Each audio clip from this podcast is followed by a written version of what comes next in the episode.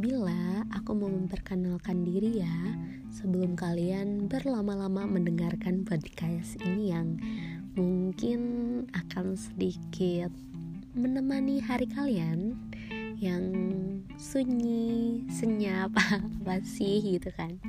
Uh, Ya, aku Bila, aku ingin mencoba membuat podcast, di sini aku mungkin akan cerita segala hal yang pernah aku alamin, mulai dari daily life aku, terus uh, keluh kesah aku, masalah aku, sampai kata-kata motivasi yang mungkin bakal memotivasi kalian juga.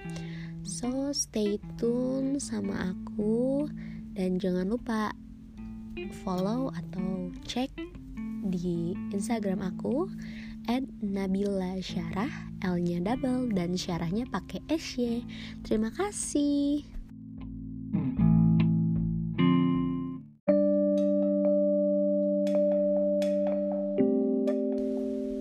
Hai, halo, balik lagi sama aku Bila. Kali ini aku bakal cerita pengalaman aku sebuah pengalaman tidak terduga yang pernah aku alami. So stay tune ya. Semua berawal ketika aku menjadi mahasiswi baru di universitas swasta terkenal di Bandung. Jujur saja, bukan universitas yang aku inginkan, karena aku tidak ingin masuk situ. Aku ingin mengambil sekolah pariwisata yang terkenal. Namun, apa daya orang tuaku tidak memperbolehkan. Singkat cerita, universitas tersebut mengharuskan setiap mahasiswa baru dan mahasiswi baru untuk mengikuti program satu tahun asrama.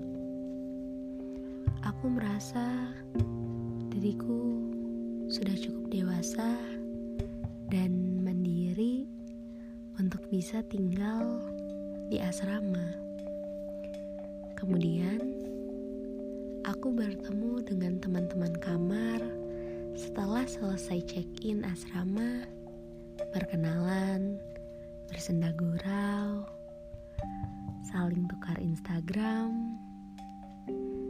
Saat malam pun tiba aku diajarkan oleh orang tuaku untuk tidak lupa berdoa. Aku pun berdoa, mengaji,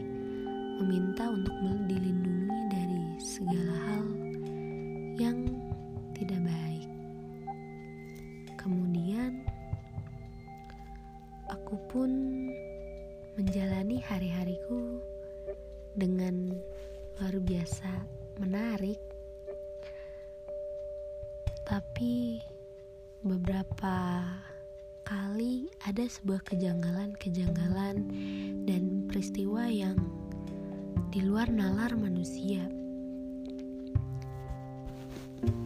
Ketika kami berkumpul di kamar setelah menyelesaikan hari kami untuk kuliah, membahas tentang peristiwa tersebut.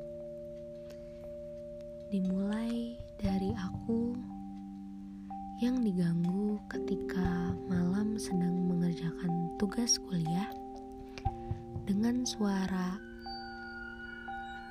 cetekan lampu yang dimainkan. Kemudian temanku mendengar suara geret-geret kursi dari atas ketika dia sedang begadang.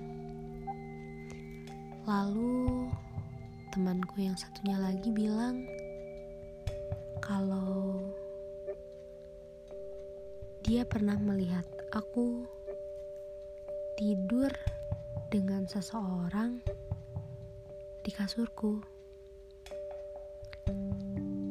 Dan juga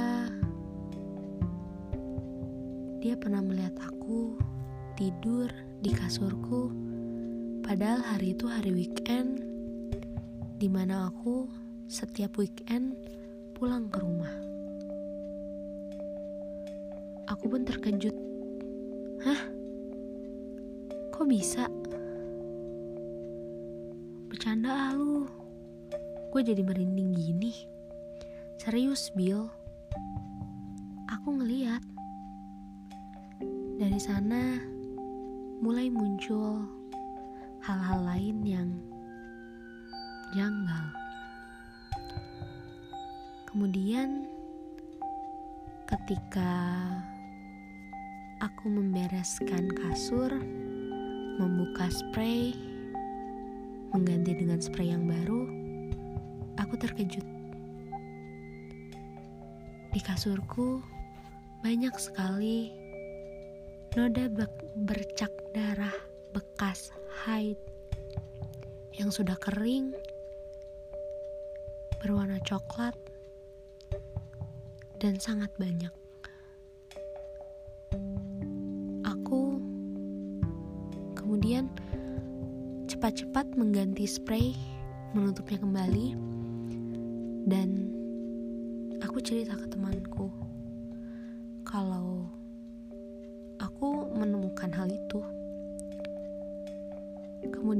suatu ketika kami berkumpul kembali dan temanku ini membawa temannya yang lain di luar uh, kamar kita yang dapat melihat hal seperti itu.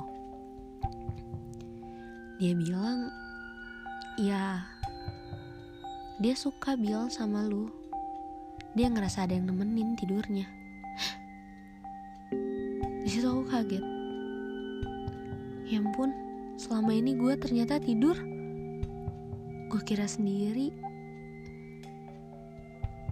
Kemudian kami pun kembali mengerjakan rutinitas sehari-hari sebagai mahasiswi tidak mengambil pusing semua itu. Tepat di saat kami memutuskan untuk tidak memikirkan lagi dan tidak cerita-cerita lagi.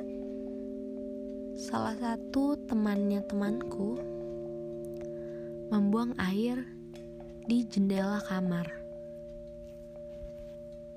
dan tiba-tiba tangannya memar. Hah? Kok bisa memar? Perasaan gak kena apa pun. Dan ternyata yang temanku bisa melihat sesuatu itu bilang kalau ya itu bukan tempatnya untuk membuang air kan di jendela yang nunggu marah lah. Untung aku tidak pernah membuang air ke jendela. Dan kemudian ketika masa asrama sudah habis, aku pun menceritakan hal ini di sebuah forum kampus yang dibagikan secara online. Waktu itu sudah satu tahun dari aku keluar dari asrama. Dan aku pun sebelum keluar dari asrama sudah bilang ke pengurus asrama, "Teh, ini kasurnya kotor banget. Banyak noda hate-nya loh yang kering. Lihat deh, bukan jamur, serius. Kemudian, ketika aku menceritakan satu tahun ke depan di sebuah forum, ternyata ada yang komen kalau memang betul di kamar itu, gedung itu yang waktu itu aku pernah tempatin dan kasur itu masih sama seperti itu, belum diganti. Ya, hal itu benar-benar membuatku, hah? Udah satu tahun loh. Mungkin asrama tidak ingin terlalu ribet kali ya tapi kan kenyamanan. Tiba-tiba dibilang kalau ada yang nunggu dong. Gimana nggak? Insecure. Ya mungkin sekian cerita pengalaman aku kali ini. Jangan lupa dicek instagramnya at Nabila Syarah. L nya double Syarahnya pakai SY Stay tuned. Bye bye.